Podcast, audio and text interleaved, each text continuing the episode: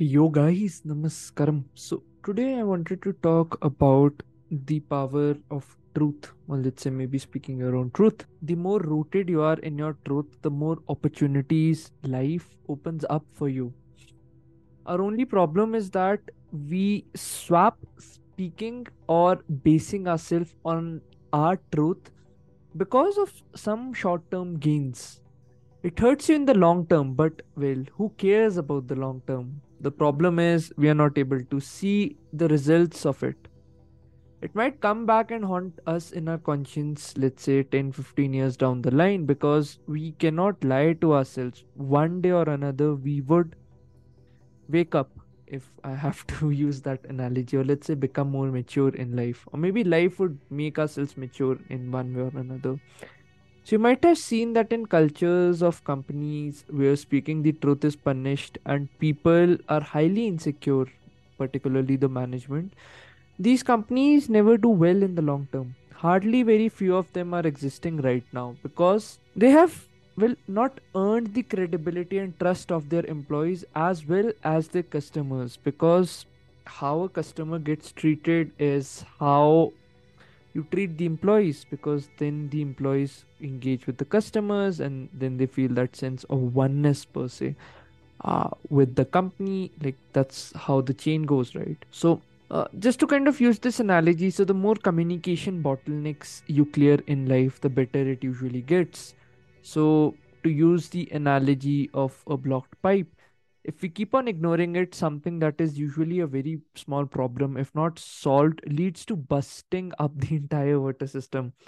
Then this incurs heavy costs and a lot of time and resources are kind of wasted.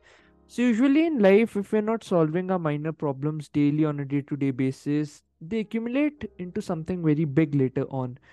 You might choose the wrong partner to marry in life, your self esteem might be in tatters, or let's say you might face an existential crisis with very little time left in life. If we just proactive in seeing problems and maybe just listening to them, even if it hurts our feelings in the short term, it can help us a lot. Consider your life like a company. You might want to do the things that are good for you in the long term. Uh, so lately, I did this course by Dr. Jordan Peterson. It's called the Future Authoring Program. The idea here is to kind of write a vision for your future something that you would want to aim for and then also write a vision of something which you would want to completely avoid. Let's say a hell which you want to completely avoid in the future and a heaven your ideal future which you want to aim for. So the anxiety of something that you want to kind of avoid pushes you towards that future which you want to build. It's like having that anxiety push you towards that heaven side of your future so we often let our creative selves die in this world because of a lot of outside learnings.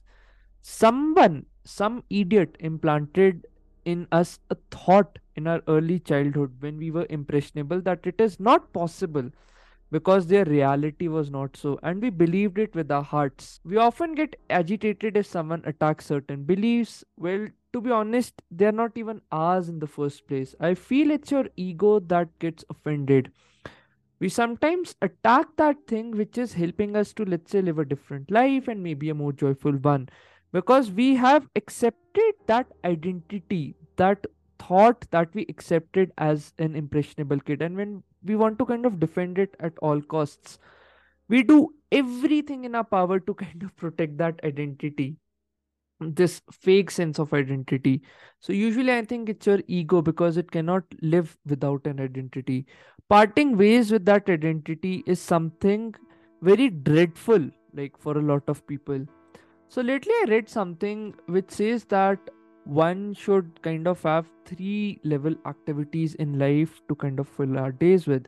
One is something that fills your mind. It can be educating yourself to become better, implanting different ideas, to help you think differently about yourself and maybe also certain resources which help you to spur to action. All this kind of leads to an intrinsic motivation. Something that is kind of internal in its nature. So one activity the second activity would be to empty your mind which helps you become more clearer in your approach. So it could be the art of meditating the art of writing. So what usually happens is that we ha- often have a lot of ideas in our brain but the problem is we don't see them clearly with our eyes. The way to see them clearly is to kind of write them down on a piece of paper with your own hand and then you can see it right there on the face. The third activity can be something that uses your mind. So all those ideas which you have educated yourself with the art of getting that idea out of your system and the final activity can be something wherein you find a vessel to focus your efforts on. Could be in the form of let's say building or refining a skill or in common terms it could be building a business or building that ideal future. So all this is only possible when you're willing to be straight with your own self 100% radical honesty with your own being jordan peterson says and i quote like nothing better can come out if you are friends with the truth or you base yourself on the truth end quote it helps you in long ways to live a meaningful life. Often, meaningful is like not some extraordinary efforts in life, it's the act of living an ordinary life with full involvement. So, there is a poem which I stumbled upon lately titled Do Not Ask Your Children to Strive by William Martin. So, I'll also link it, but I just wanted to read it out to you. So, it says that uh, do not ask your children to strive for extraordinary lives such striving may be admirable, but it is the way of foolishness. Help them instead to find the wonder and the marvel of an ordinary life. Show them the joy of tasting tomatoes, apples, and pears. Show them how to cry when pets and people die. Show them the infinite pleasure in the touch of a hand. And make the hmm. ordinary come alive for them. The extraordinary will take care of itself. So, in the end, I also feel that all of us do have that creative child within. I think it's our responsibility towards our own self and maybe just treating our own child from the lens of a parent that mm, it's okay to kind of make mistakes and let that creative child blossom. So, I think based on my current understanding uh, of life specifically, it seems to revolve around the joy of living a well meaningful life.